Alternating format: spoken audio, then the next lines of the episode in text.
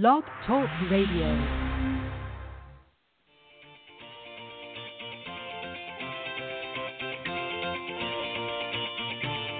Good morning, everyone. Welcome to the Women of Golf Show. I'm Ted Oderico, and joining me is LPGA professional Cindy Miller, and we are your hosts. We're broadcasting live every Tuesday morning from 9 to 10 a.m. Eastern here on the blogtalkradio.com network, bringing you some of the best golfers, teacher professionals, and entrepreneurs helping to elevate women's golf. We're so glad you decided to join us this morning, so grab your coffee and let's get started.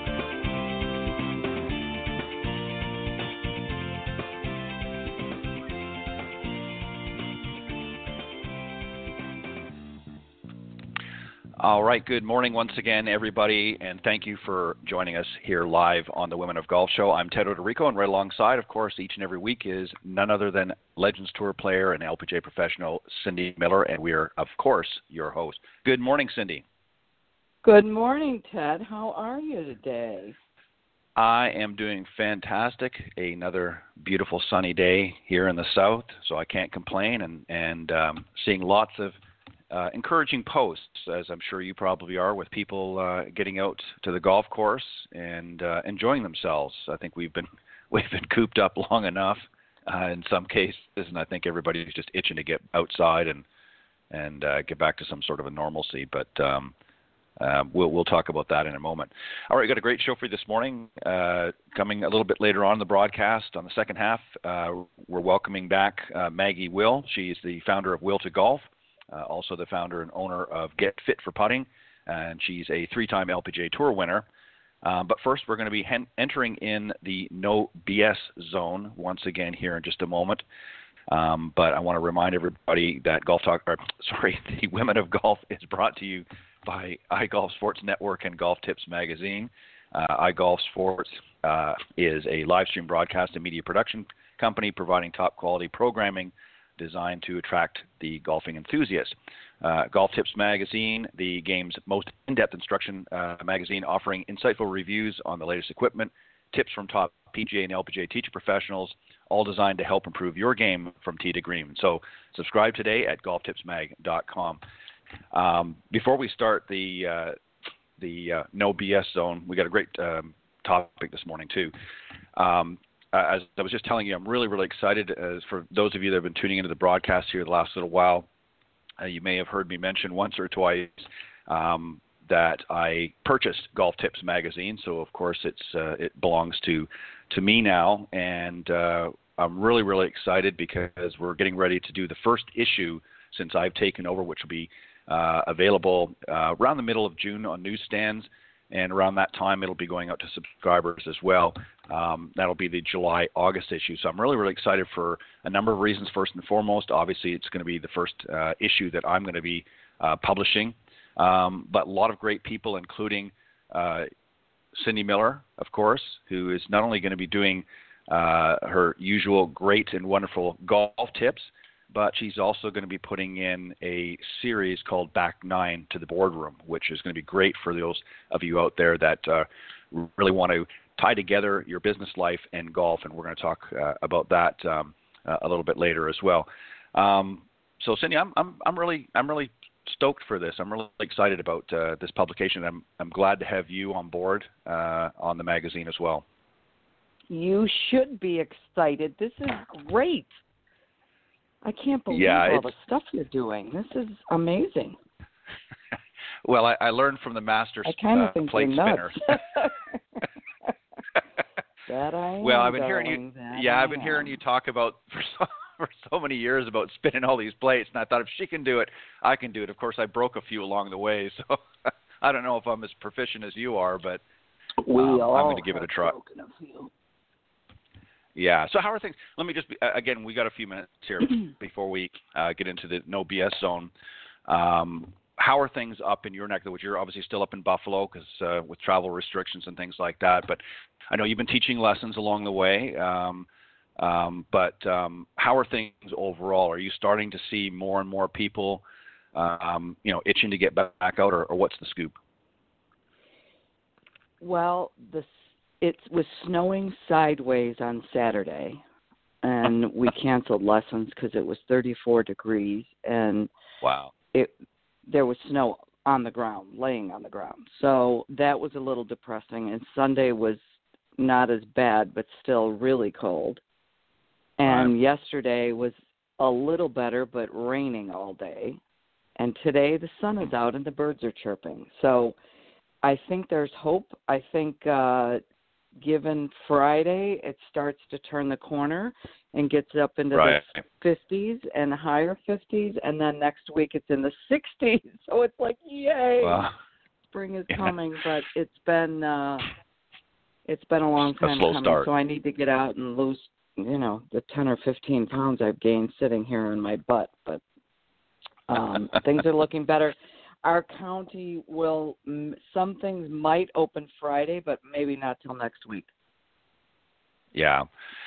Um, you know, as, as everybody, of course, is closely following um, the news and, and trying to decide what's what's happening and what's not. Obviously, a lot of um, places are still, uh, um, you know, under quarantine. I guess is is uh, the best way to put it.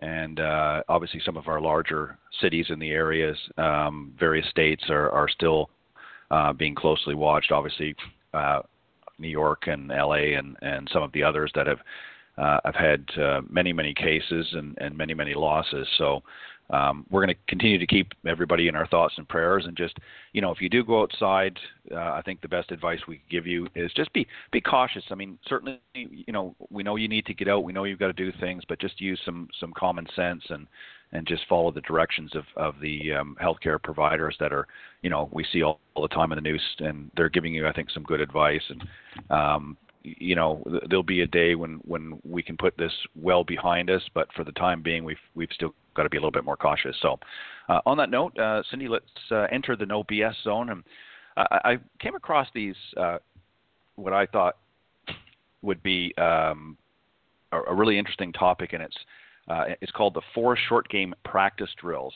And these are some of the short game drills that uh, are often used by tour players when they want to hone their short game. And uh, skills and and um, uh, make more ups and downs this season if you want to do that. So I know we're we're still a little bit under lockdown and we're just slowly getting back out to the golf course. But these would be some great way to start um, if you want to get uh, your your game fired up again for the season. So um, the first one, Cindy, and I'm, I'm just going to read a couple of things, and then we'll we'll have some conversation on it.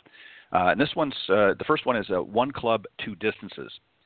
So in order to become a, a genius, if you will, from 100 yards in, uh, which is uh, often referred to as the scoring zone, uh, you need to really develop your feel. So a great way to practice is to hit the same club um, several distances um, to help your.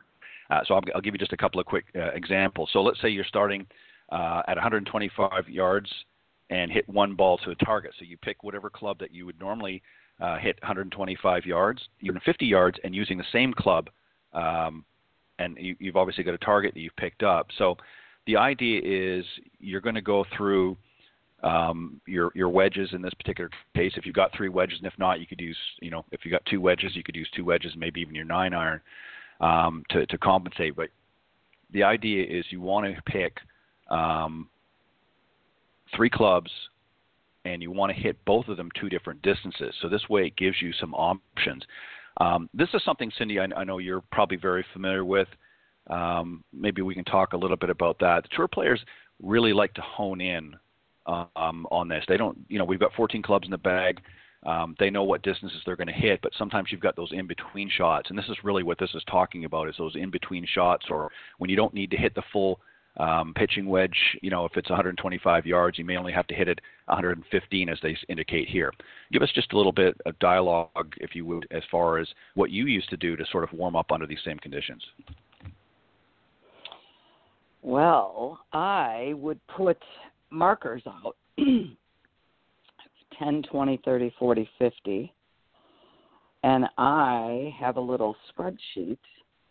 And what I do is I practice where I'm gripping and how big I'm swinging and how Mm. far it's flying. So I practice how far I fly the ball. So let's say we're going to start at 50 yards.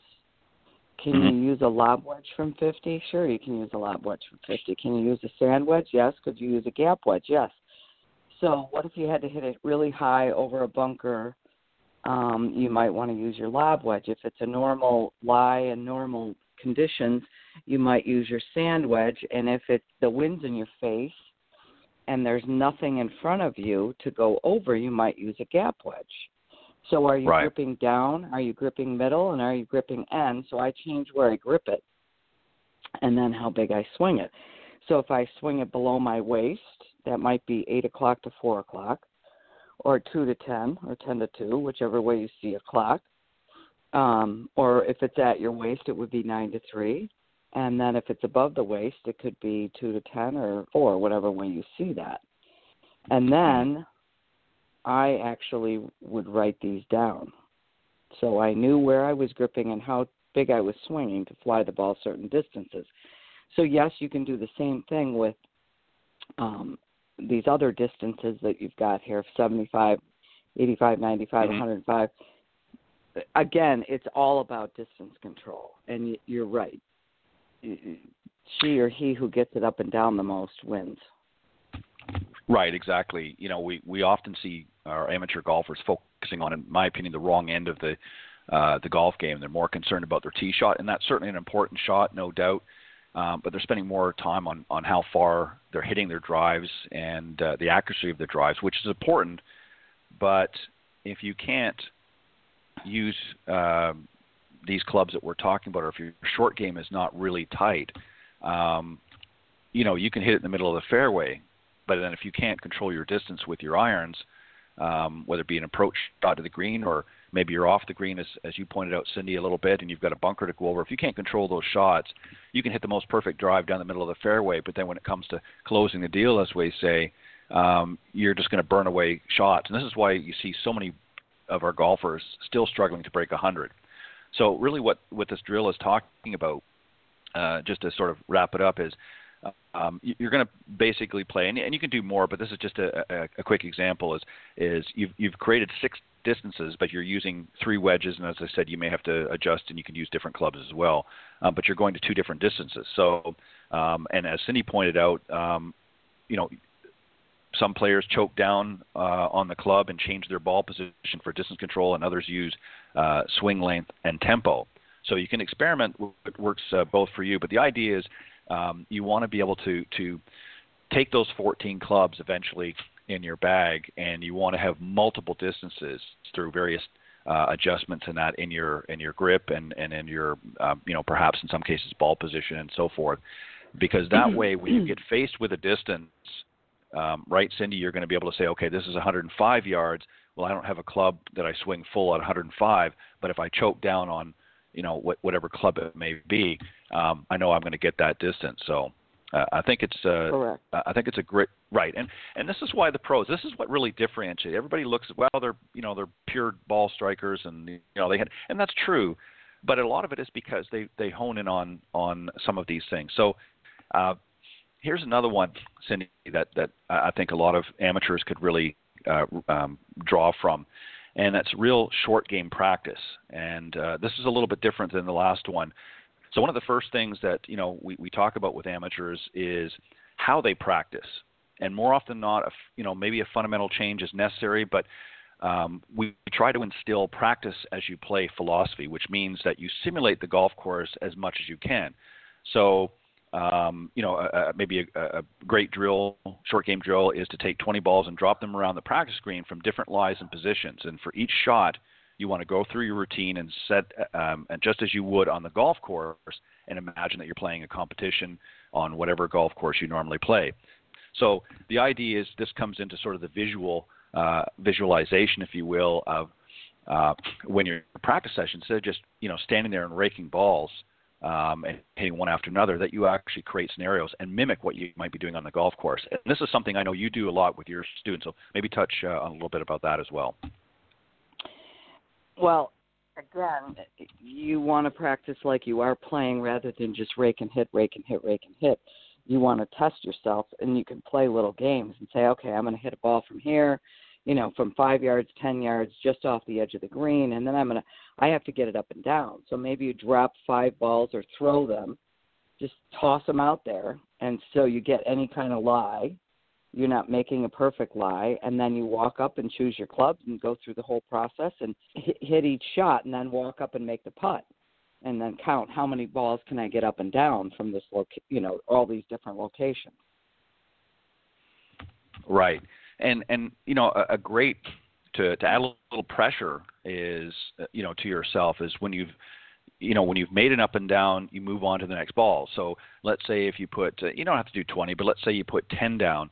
The idea is that you want to um, create a scenario where you know you're satisfied with the result you're getting and then you can move on. In some cases if it's involving putting let's say as an example um, you know you might want a hole um, a high percentage of the putts. If you know if you're further away, then it might be a little more difficult. But you know if you're close up, let's say you know within that three foot range, um, you want to hole all the putts, and you don't move on to the next target, if you will. So you're going to create a lot of different scenarios around the green that you may be in challenges. So, um, but the key thing is you want to practice your routine, get your process the same, and focusing on um, it should be consistent no matter what the shot or situation.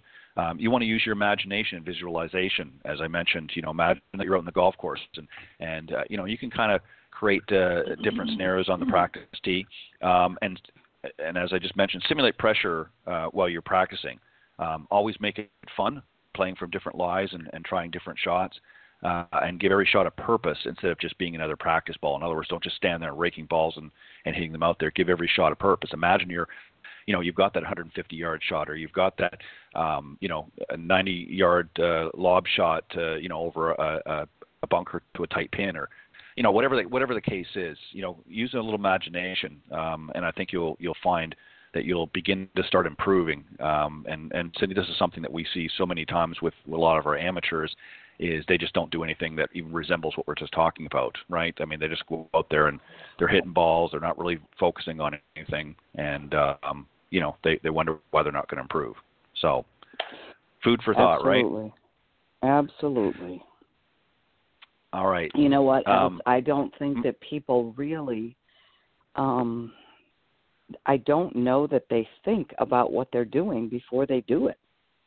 Sometimes No. they just automatically go grab a sand wedge when they should be using a pitching wedge and, and hitting a flop shot when they should be hitting a chip and run. So I would Right. challenge, you know, everyone to just stop and think, what's my smartest play from this position? So I think that'll help all by itself. Right, exactly. Um, number three is see it, feel it, and trust it. Uh, and this is really an interesting drill. And again, this is something else that's taken away from tour players. They've they've talked to many many tour players, and these are a lot of the different things that we're talking about. Components are things that they do uh, on a regular basis, and this is again why they're out there on the tour and, and we're not. So, or at least I'm not. Um, so this is a great drill for improving your chipping quickly and works on using a variety of clubs from the same distance. So you can see the benefit of using less lofted clubs uh, from around the green. So an example, uh, from the edge of the green, pick a hole on the practice green that's maybe 20 to 25 feet away. Take your six iron and go through your pre-shot routine. Your pre-shot should have three main steps: visualization, feel, and trust. So when you're visualizing your your shot, ask yourself where the ball will land and how it will roll out to the hole, and where the hole, uh, where on the hole it will go in. Uh, when you've seen the shot in your mind's eye, feel the swing you need to produce that shot. And when you're standing over the ball, say to yourself, trust it and do exactly that. And this, again, is another, goes back to what we've talked about, Cindy. This is another area that a lot of people, you know, they just get out there and they're, you know, slapping the chips. And yeah, they're watching where it goes, but they don't really go through a process. Um, talk a little bit about that too. Again, you're practicing. You're trying to get your brain to formulate the system that you're going to use when you're on the course. And that being said, you want to practice so your brain knows what it's doing. It doesn't understand whether you're just practicing or if you're in a tournament. And it really counts. So you're just you're simulating what it would really be like. It's, that's why pilots have to go in simulators so that they know how to handle things in case they get in a dangerous situation. And for us, a dangerous situation is, you know, oh my God, don't choke. What are you doing? And so if you practice doing this, your brain will be, oh, I've done this before. It's not a big deal. So, yes. Right. And you know, Cindy, I know you work with uh, a lot of uh, uh, different various degrees of amateurs, and I know you do a lot of work with with juniors and that. What do you do when they've got really bad habits um, that are not, you know, conducive to some of the things that we've talked about? How do you break them of that habit? Is it just through repetition, or you know, do you you take a rolled up newspaper and give them a, a, a cuff on the back of the head, or what do you do? I mean, you've got a lot of students well, when you go to your boot catch. camps. Yeah. They're going to learn themselves when they don't shoot what they want. Mm-hmm. You know, I, I just go, well, guess who's holding the club? I'm not touching the club. You are. And and when you don't, that's why I love the game of golf. It's you know, you're the only one holding the club. So if you don't get, if you don't get the results that you want, needless to say, you have to do something about it. Somebody's going crazy. Yeah. Yeah, go ahead. Sorry. You can mute yourself and I'll talk for a minute. Okay. um, go ahead. So what I again, the score is what we're all looking for. Everyone wants to shoot a score. So if you're not shooting the score you want, you know, I'll ask my students, how can you find five shots? How can you find 10 shots? Can you retrace your round and go through it and say, well, that was a dumb mistake. Well, why did I hit it in the trees? Well, I was avoiding the bunker on the left. Well, maybe you could lay up and not hit a driver. so you, and when you go through it, and and you react, first you react to what you shoot, and then you respond and say, all right, let me go through this and say, I I could have hit that chip better. Maybe I should have used a different club. Then you're willing to look in the mirror to see how you can possibly fix what you're doing. And you can't, you know, Ted's question was, do you hit them upside the head?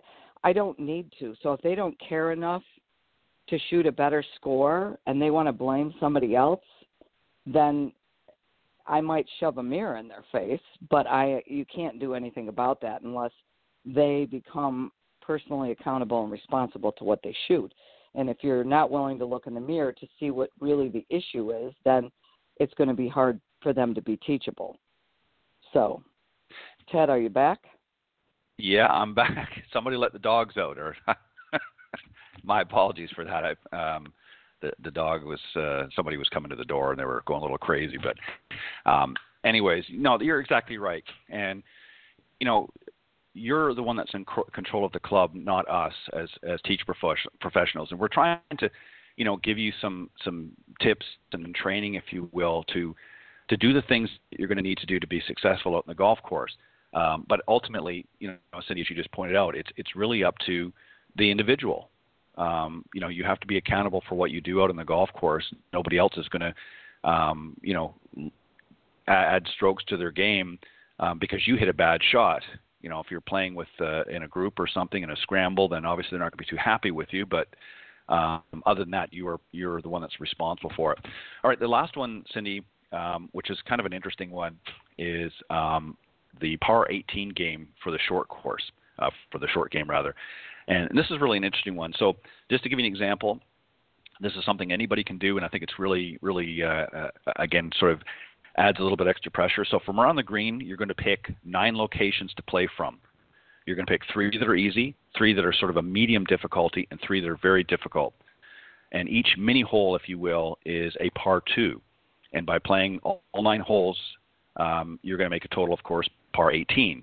Um, and you're going to play all nine, holes, excuse me, and keep your score and make your 18 your target. So, and you'd be surprised at how if you if you're not cheating, um, by picking all really easy stuff, um, how difficult that can be. But I think that's a great uh, a great little game to play to make it interesting and fun and challenging to yourself. What do you think? Absolutely. You got to get it up and down from nine locations. That's yep. That's. I mean, I would I would challenge tour players to do that. And I must tell you, our next guest, she could do it because she's got the best short game ever. She's a short game wizard. But um, uh, yeah, this is a great test. Great test. Love this one. Well, and and what I really like about it is, you know, it, it, they suggest okay, pick three easy, three medium, and three difficult. And if for some reason you get through and you're parring, then what I would do is um, I would challenge yourself. Or if you find that you're, you know, it's it's a very easy test, then instead of having three easy, three medium, and three difficult, up the ante, take away the three easy and, and add them to the medium or into the difficult. So make the, the, the nine locations more difficult as you become more proficient in it. And that way it's going to help you really focus in on some of the, the difficult challenges and, and so forth that you might be faced with. So I, I think it's a great way um, to test your skill, particularly around the green. Because really, Cindy, that's where the scoring counts. It happens on the green. It doesn't happen out in the fairway. You're setting yourself up for scoring opportunities, but it really doesn't happen until you get around the green. And really, what these four points that we talked about today really help you to define how good of a short game player you want to be. If you want to be a better short game player, then there's things that you're going to need to do um, as um, as players to get out there. And these are just some things that you need to focus on. The tour players are doing it. If it's good enough for them, by gosh, it's good enough for you. Would you agree, Cindy? I would agree. yeah, yeah. I mean, it, you know, we we've seen it so much.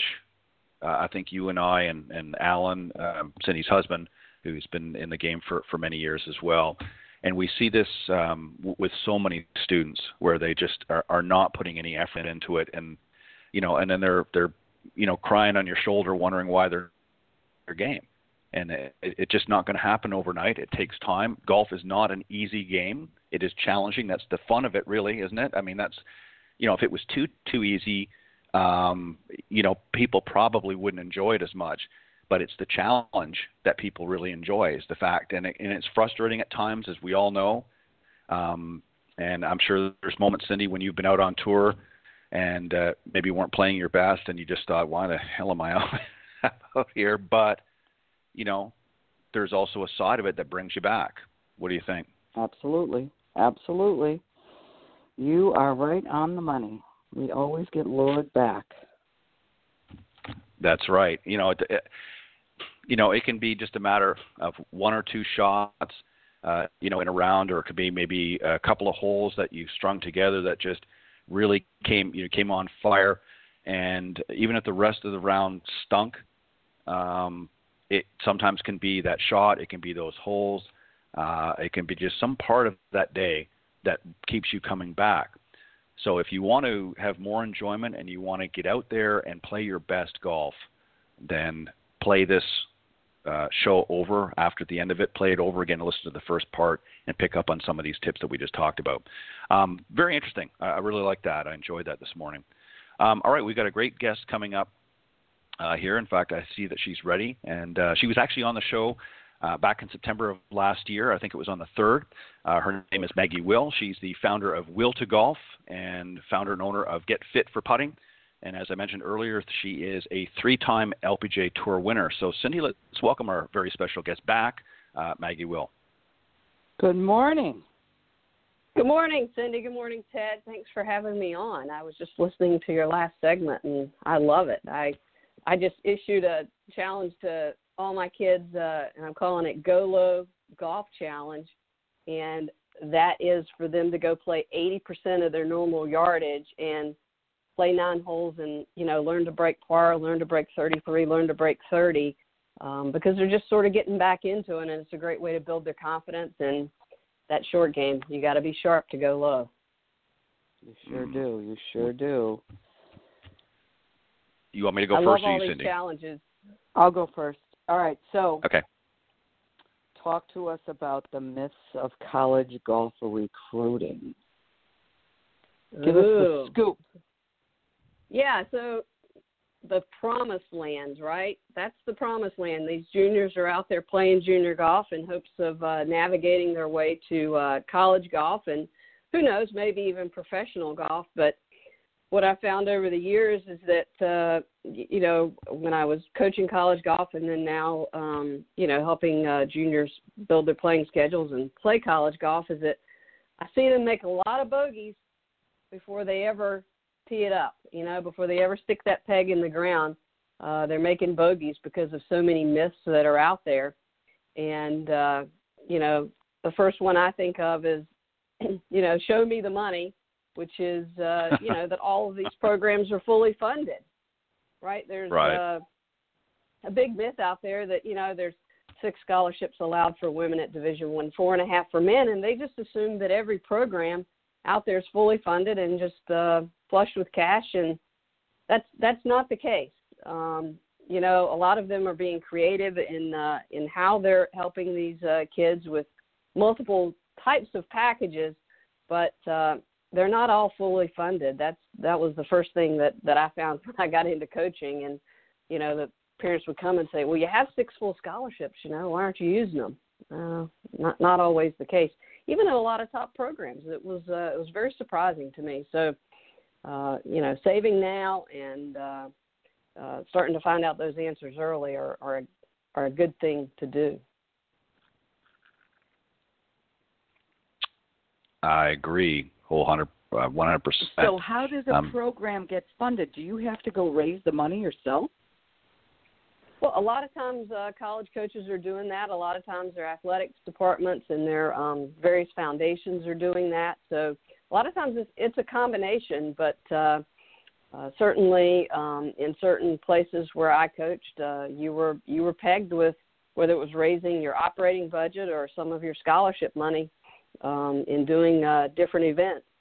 Um, that certainly happens out there, and even at some of the larger programs um, the coaches, while they're not actually responsible for making those connections and building those programs uh, or events to raise that money, uh, they're they're very involved in uh, supporting them, if you will, with their presence or with uh, maybe the team's presence to um, to get those. So the, the the it runs us right into where people think that every college has the same budget, whether it be Mm-hmm. D1, D2, D3, NAIA, or even all of the Division One programs. Folks think that you know every college golf program or every basketball program has the set budget that's uh, equal throughout, and uh, that's that's not the case either. Um, but what I did find when I was coaching college golf that uh, there are a lot of really, really creative uh, college golf coaches out there and while maybe they don't have the largest budget and they don't have a Learjet to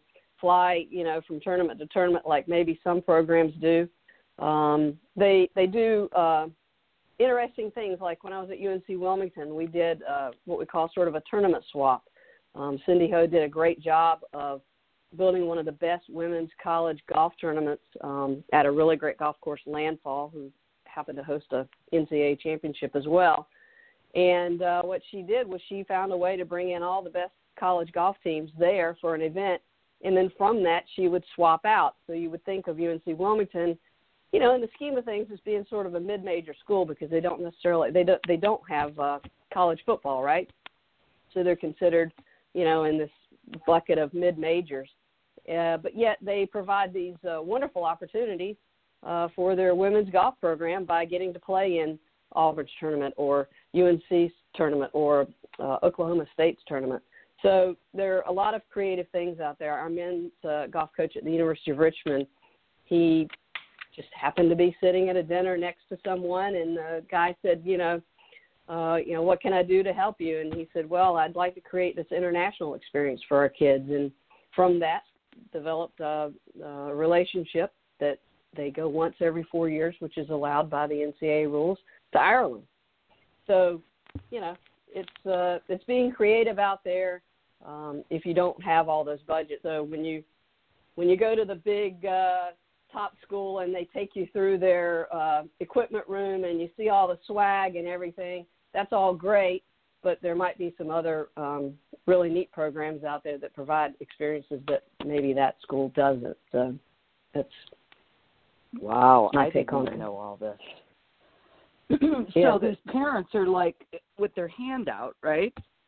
Don't you want my kid and you know blah blah blah and my kid is great and you should do this for my kid and they don't understand that they it's not a free handout. right. So and can, uh, what's the right attitude? Parents need Well, you know, I when when when folks in on my site, you know, I always recommend to them to be to be picky, right? To be choosy. Um, you know, start building their list early of of what it is that their child might want to navigate towards. And uh, and by being picky and being choosy means by being picky about the events that you're going to play. It's not about playing every week. It's about going out there and doing Ted's challenge to get better, so that when you do play, Mm-hmm. you know you score lower. Um, it's about uh, being picky and choosy of um, where where are my realistic chances and where are my reach chances. And you know the parents they have to be driving the bus to a certain extent, but not be over driving it. Meaning, what can they do?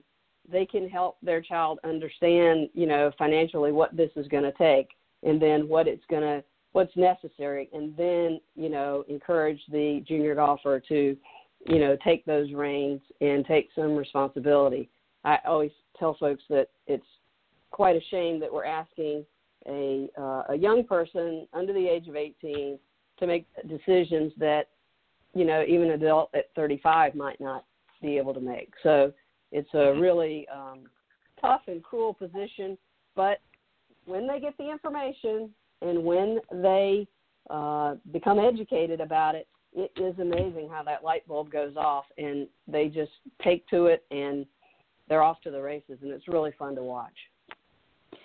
Let me. I again. I've got. um I've got students that have been walk-ons that have played. I've got students that have been recruited and earned scholarships.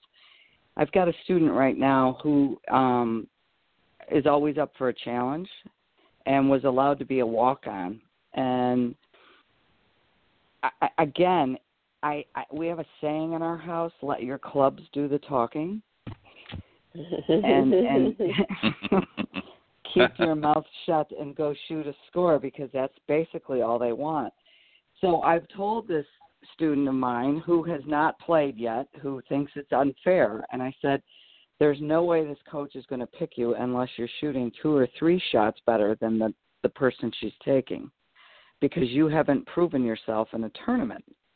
And and all coaches know that when the gun goes off the scores go up so what mm. would you say to someone who's trying to fight for their existence which i was one of these people who i shut up and went and practiced and did what ted was talking about?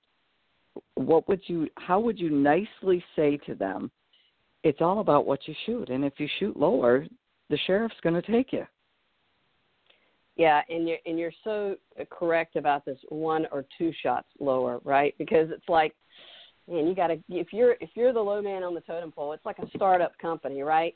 If you're going out and you're trying to raise money, and uh, a company that's you know an IBM out there that's been proven and strong and whatever, I mean, it's just so much easier, right? They're proven entity, and um, I I was one of those kids too, Cindy. I chose to go to Furman. I turned down North Carolina where I would have started and I would have played.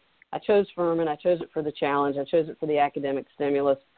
And I go there, you know, I've got college player of the year on my team. I got a freshman that I'm, you know, rooming with who's going to be college hmm. player of the year. You know, I mean, I didn't. We don't know who we are at this point, but they were considerably better than me. And I would go into my coach and I would say, "Gosh, I can't believe so and so can play that well." And look at their swing, or look at their, you know, the way they chip, or something. and and you know i was kind of like you know what about me? Because i was this little girl from the small town. I was trying to take on this challenge but i was mad because what is wrong? Why am i not getting the getting the pick or the spot? Because we would qualify for three and he would pick two. And that was because he knew so and so might be sick or they might be whatever but he knew they were a proven entity and he wanted to save those spots. And you know he told me uh the spring term of my freshman year he says maggie I get here at seven o'clock every morning, and there's no one on that putting green. There's, you know, oh. I, I don't, I don't, I don't understand it. And he didn't say you're not there. He just said there's no one there. It's, it's free and available to get better. And I left. He said, "Now get out of my office." Right back then, you could say that. So you know, I left there, and I was so mad, and I said, "This guy's going to show up, and this green's going to be like it snowed with golf balls tomorrow morning." And from that day forward, that's what it looked like for three and a half years. And guess what? Maggie started You got to playing play. because her scores went down because she got better. And uh, you know, but that's that's I had that can do kind of attitude and I, I recommend that for every junior golfer. You know, put your bag down, figure out your number, hit the shot, and go pick your bag up and go do it again. You have to have a little bit of grit and determination. And you uh, do. You do. And it uh, depends on how much you want it. I mean, again, when this girl went there, I said, I think you should redshirt. She looked at me. She goes, redshirt? I'm not redshirting. I said, well, let's look at the numbers here. So she played in one tournament, and she was the worst one on the team. And I said, now you've screwed up your red shirt. Well, now that the you know the schools aren't going back, I said you would have gotten a whole year of eligibility had you redshirted. Well, I'm going to get that, you know, and I'm like, stop, don't argue with me, right? And and so Ted had asked me earlier, are you going to slap them on the head with a newspaper? I said, no, they're going to have to learn themselves that I'm not touching the club, and if you really want this, like you did, you were out there every morning. How bad do you want this? And I think Yeah, part it- of that is, you know, the poor little rich kid who's given everything and doesn't have to work for anything. Yeah, you know, but that that can happen in family setting. Um, we we use that sort of saying in quotations, uh, but there's different kids. The light bulb comes on at different times. Um, I will say this though, of you know thousands of junior golfers that I've met along the way, or that I've helped, or that I recruited, or that I met while I was in the recruiting. Uh, you know, gosh, three to maybe five out of a thousand actually go into college and play at the level that they're playing or even a better level. Most there's just a little bit of a hiccup there that uh oh, I don't know how to get the how to make the machine work for the laundry. Oh, I've met, you know, uh, friends to play around with. Oh, gosh, that came up quick, that test. Oh, whoa, we were away on a trip and I forgot to do that report.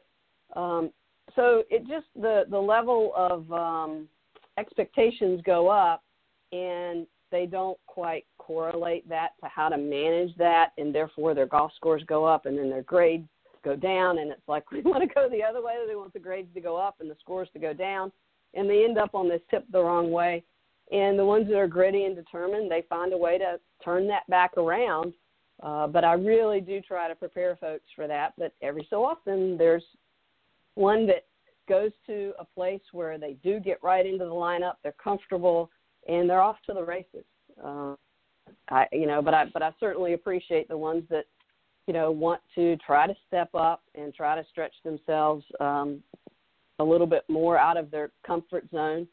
Uh, but if they're not really gutsy and gritty, oof, it can go sideways fast. Well, and again, I I agree because I was like you were, and and I I am all about underdogs, but I just want them to know that they have to have more grit and work a little harder, and if they do, they can get what they want, and and I'm all about encouraging them, but I just also you know, eh, the number is, you know, what'd you shoot? That's what it is. It's not, you know, well, I did this and I, I don't really want to hear it. You know, it's like, what did you shoot? So I agree. And it, it is difficult when you go away. I didn't know how to use a washing machine, you know, but you, you learn all kinds of new things. So if you were going to tell parents, um, I know I, I want you to tell them where they can go to your website, join and, and learn all the stuff. But if you were going to talk to them, started on the right process, what would you say to them? Well, f- first I would tell them to really determine what their level is, and like you said, in- inside of the site, we help them with that. So we help them find events where they can be successful, and we find it, help them find events where you know they can stretch themselves a little bit. But so many just go straight to the stretch events, and they stretch themselves over and over and over again, and their confidence just gets pounded, and and it it just it it's it's horrifying to to, to see. Um, instead of doing those, you know, like, hey, I'm really struggling from 10 feet. Well, guess what? Go make a ton of three footers and then add a 10 footer, and make a ton of three footers and then add a 10 footer. So that's kind of, you know, a, a sort of scenario that that just a small scale of how to do that. Um, but we also, uh, I want to I want to just jump back real quick to what you were saying about um, them not playing well or or the the previous comment there. And the one thing that I, it's just another myth that I want to just bust right out here. And that is that these junior golfers always have to play perfectly in front of the college coach. Um, they're they're mortified that they're going to have a bad round, and then that's going to mean that they're not going to get recruited. And I'm here to tell you that it is the exact opposite. Coaches want to see the kid play bad. They want to see the junior golfer struggle a little bit, and then what are they going to do in reaction to that, right? What mm-hmm. then they're going to find out really quickly, you know, what is this kid's grit? What is this junior golfer's, you know, maturity level in bouncing back from a problem? Because college coaches know there are going to be problems when they get to college, and there are going to be problems in the classroom, there will be problems on the golf course, there will be problems with their friends, there will be problems with their parents, right? Because they're learning how to stretch their boundaries, and and they know that, and they want junior golfers who can become college golfers, who are just going to be comeback kids right? That they know how to make a mistake, they know how to admit to it, and they know how to plan for it, and then they actually go out and execute it. And the bonus is that if that plan and that execution actually works, that's like extra credit. They don't know, you don't have to bounce back on the next exact shot, the next hole, the next nine, the next day. But at some point, there needs to be that maturation where the bounce back happens. And that's the grit, parents. That's what we're talking about. Build that into your junior golfer's uh, mind that it's okay to make a mistake. What's your plan of action to recover from it? Go execute it. And like I say, it's a bonus. It doesn't have to be a have to have. But when you can have that conversation in the recruiting with a college coach, hey, coach, you know, I know you came out and you watched me play, and I shot 83, and I normally shoot 76, but it finally hit me in the face that my putting, you know, my short putting is just atrocious. So here's what I've done. Every day now, I've added 50% of my practice to short putting, and I've noticed now that, you know, I've been doing this for two weeks, and here's my track record over those two weeks. And hey, by the way, I just played another tournament, and now my average, I'm down to 74. I, you're a lock. I mean, the coach is going to recruit you six ways to Sunday for that right there. So, awesome. you know, help help your junior golfer. If parents want to be involved and they want to help, help teach your juniors how to do those sorts of things because parents are doing it every day at work, right? They're coming across problems, they're they're solving them, they're putting actions into into play, into work that are now going to create new uh, results. And to me, that's what I think that a, a parent can help, how they can help their junior golfer, and then therefore that's going to help them navigate the college because they're going to start building a storyboard of when this happened, then this, and then I get this result. And then they're going to get recruited by their reach schools. Got it. And one more question, and then Ted, you can go. Um, is are all D1 and D2 schools or D3 getting an extra year of eligibility with the COVID? Well, that's uh, that is the ruling from the NCAA, and a great, great question because um, that was the ruling, and the ruling was that it was up to the student athlete they wanted to do it. Now schools are stepping out and saying we're not going to allow it because they don't have the budgets for it. Now schools are stepping out and saying we might let you come back, but we're not going to give you a scholarship. We're going to give it to the one that was incoming it's a mixed bag would be the best answer to that. And so if uh, I would, I went straight out to all my 2021s and said, you need to be, if you haven't been on the phone, please be on the phone. Please be sending short snippets of videos. Please be staying in close contact with that college coach because I'm getting calls from them saying, hey, how do you think so and so would feel if I had to cut their numbers a little bit because, you know, I've got to take care of this fifth year now who's really great and could carry us to another level while this person comes along. And then I've oh, got the opposite where where coaches are calling and saying, "Hey, I, I'm I'm all set for three years. Uh, I don't need anybody." And then three weeks later, call me back and say, "Hey, I need somebody for next year." So it's it's really an all over the board thing, and there is no one answer to it. The answer is the NCAA is allowing it. It was supposed to be up to the student athlete. The schools now are cutting into that and saying, uh uh-uh, uh we don't have the budget, but other others do.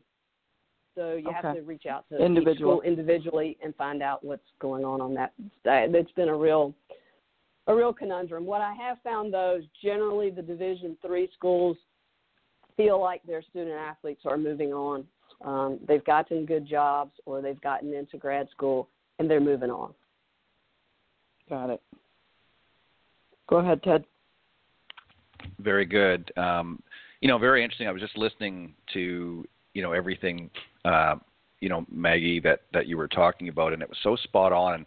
You know, one thing that really stood out, you, you know, that you talked about is you know really what the coaches are looking for. Um, you know, sometimes a diamond in the rough, um, you know, can be be their best asset. And it, it, you know, it's so true what you said that you know the kids have to you know the coaches want to see you at your worst and then how you respond to that um, because that says a lot about your character and it says a lot about um, who you are uh, overall and how you're going to act as a player. I mean how many times have coaches seen you know a player that walks in that just has a phenomenal game but then a pressure situation comes up and they just have a meltdown out in the golf course or in their practice session because they didn't play as perfectly as they thought they or felt they should.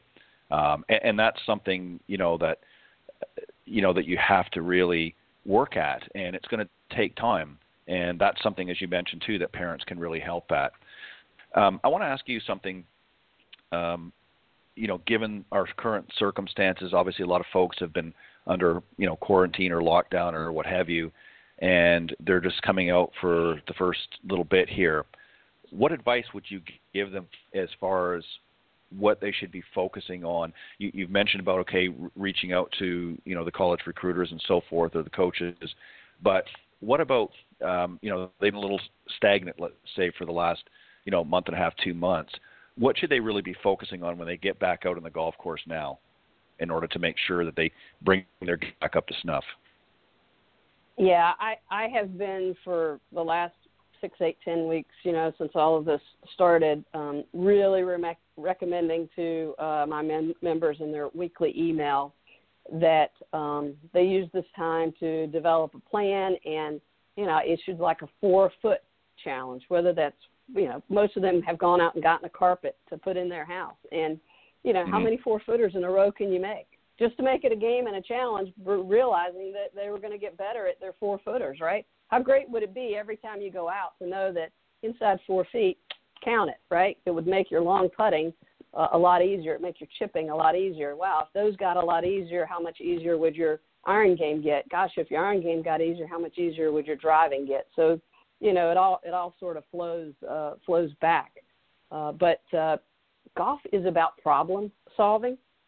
Uh, mm-hmm. Every every shot is is a problem. You know, like how do I get this ball from here to there? And so it's it's developing a, a brain to work around those factors. Um, and and Cindy's right. We're, golfers were perfectionists at all levels. I don't, you know, junior golfers all the way through to the professionals. I mean, it just it's kind of like our perfection drives us to work harder, but our perfection drives us into the ground too. Um, you know, you talk to a tennis player, they don't know how they won. They just know they won. You talk to a golfer and right. they had a broken par, and they're going to tell you, "I did this, I did that, I did this, I did that." But uh, I've I've uh, I've recommended for my juniors to do three types of um, of, of videoing. One would be uh, if they're not able to get on the golf course, um, go out in the backyard and say, you know, take a plastic ball, take a pine cone, I don't care, make some swings, right? Explain to the coach what it is that you're working on in your game, what what the issues were when golf sort of stopped and things that you've been doing. You know, it's going to show your personality, it's going to show your ability to solve problems. The next would be if the driving range is open or you have a field where you can actually go hit a real golf ball, go hit some real golf balls. Talk about, again, things that you're working on your game that are going to help you improve when you get back. And the last one would be film yourself playing a hole of golf. I mean, you can cut out all the in between and the walking, but film yourself you know, with your laser, oh, it's 280 through this fairway. It's a dog leg right. I'm going to hit my X club. You know, mm-hmm. hit the shot. Tell them why you're trying to hit it down the left side or the right side of the fairway. Now go describe the pins on the right, the green slips left to right.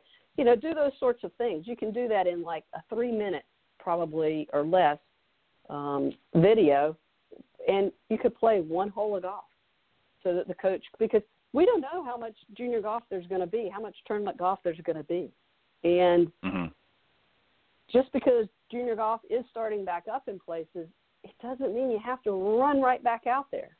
I mean, you know, Right. the coaches are always, always going to push you for scores. That's their job, right? That's their job. They're a college Mhm. golf coach.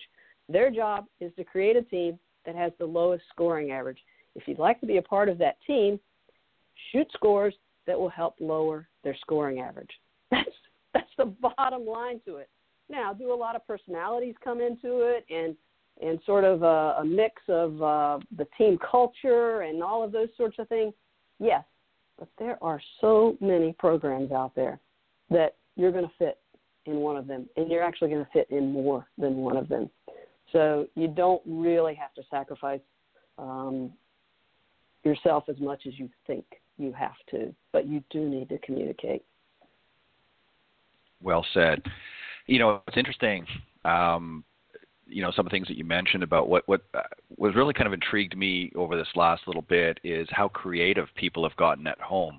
You know, you see all the videos and and um, you know posted whether it's on Instagram or or some other social media, and just people have have said, you know what, I'm not going to let this stop me from working on my game. And as you said, they've you know they've put a little mat or something, or they've you know created uh, you know some sort of a little PlayStation, if you will, um, to hone and or keep you know their golf skills up. And it's just amazing, really, to see that even through you know this diverse time, um, that the, the the cream rises to the, tro- uh, the the top. The people that really want to get out there and play are doing things at home while they're stuck at home in, in preparation. So there's some great uh, some great words. Just one one final uh, question uh, as we get ready to to wrap up. If a if a uh, a coach has a student that comes in that definitely has the physical game, but is really lacks a lot of confidence, what can a coach do um, to help bring that person's confidence up? They're just maybe not a, a, a maybe they're more of an introvert personality, so they're just not somebody that's real confident in themselves. But even though they've got a good game, what can a coach do to help them out? Yeah, some some uh, some juniors are more quiet than others. and It doesn't necessarily mean they lack confidence. A lot of times, the bullies in the classroom are the ones that really lack confidence. Uh, but I, you know, I I would say that uh, you know, as as a college golf coach, you're trying to make your job as easy as possible, right? So some Right. coaches really find that intriguing and they love pulling the best and changing, you know, and getting that that the, the kid that's in their shell out of their shell, if you will. Uh, but you know, others, uh, you know, it just it does not, you know, their focus is on something else. So uh, the communication in finding, um, you know, the right environment, whether it be the school environment and or the team environment where you're going to grow, um, is important. And that's why I recommend to these parents and the ones that did it, you know, way back, start driving your kid through a college campus. They don't even know what they're looking at the first 10 times. But, you know, eventually then they're going to be like, hey, look at that. Or, or hey, you Yeah. know, or they take them on, take them on a tour, you know, when they're in ninth and 10th grade. It doesn't mean a hill of beans to them. You, everybody has some school, NAIA, D1, D2, D3, somewhere around them that they can drive to within the day and go have a look at things. Uh, right now, right now, the crazy part is there's so many virtual tours out there. Do them, do Right. them over and over and over. You'll be surprised the education you get from that. I, I couldn't agree more. Well said, Maggie.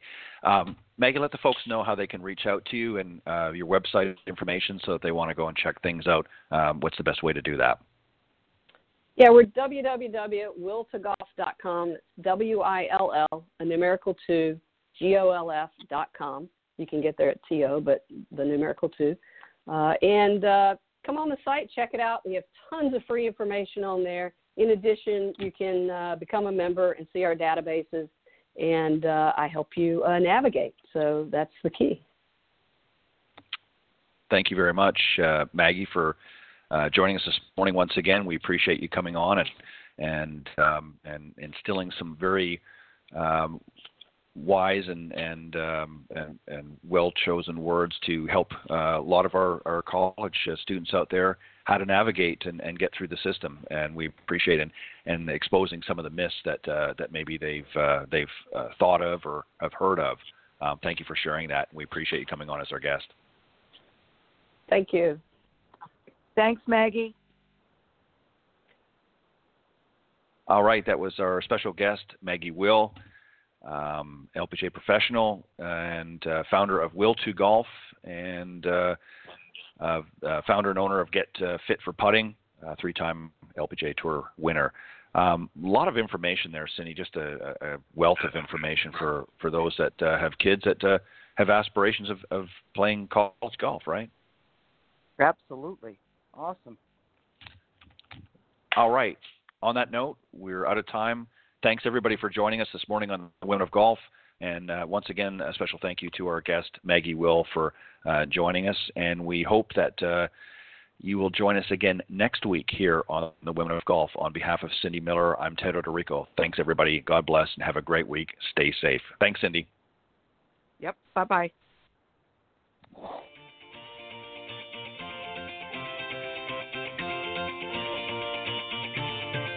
Thanks for listening this morning to the Women of Golf Show. Tune in live each week by visiting blogtalkradio.com forward slash Women of Golf or on any of these social media platforms iTunes, Stitcher, TuneIn, Castbox, TalkStream Live, and of course Spotify. If you can't join us live, check out our on demand section for previously aired broadcasts. To get updates for future shows and upcoming guests, you can follow us on Facebook at Women of Golf. You can also follow me on Twitter at Ted and Buck CEO and Cindy at Cindy Miller Golf. Please remember to join us next week on the Women of Golf Show. See you next time. This has been a production of the iGolf Sports Network.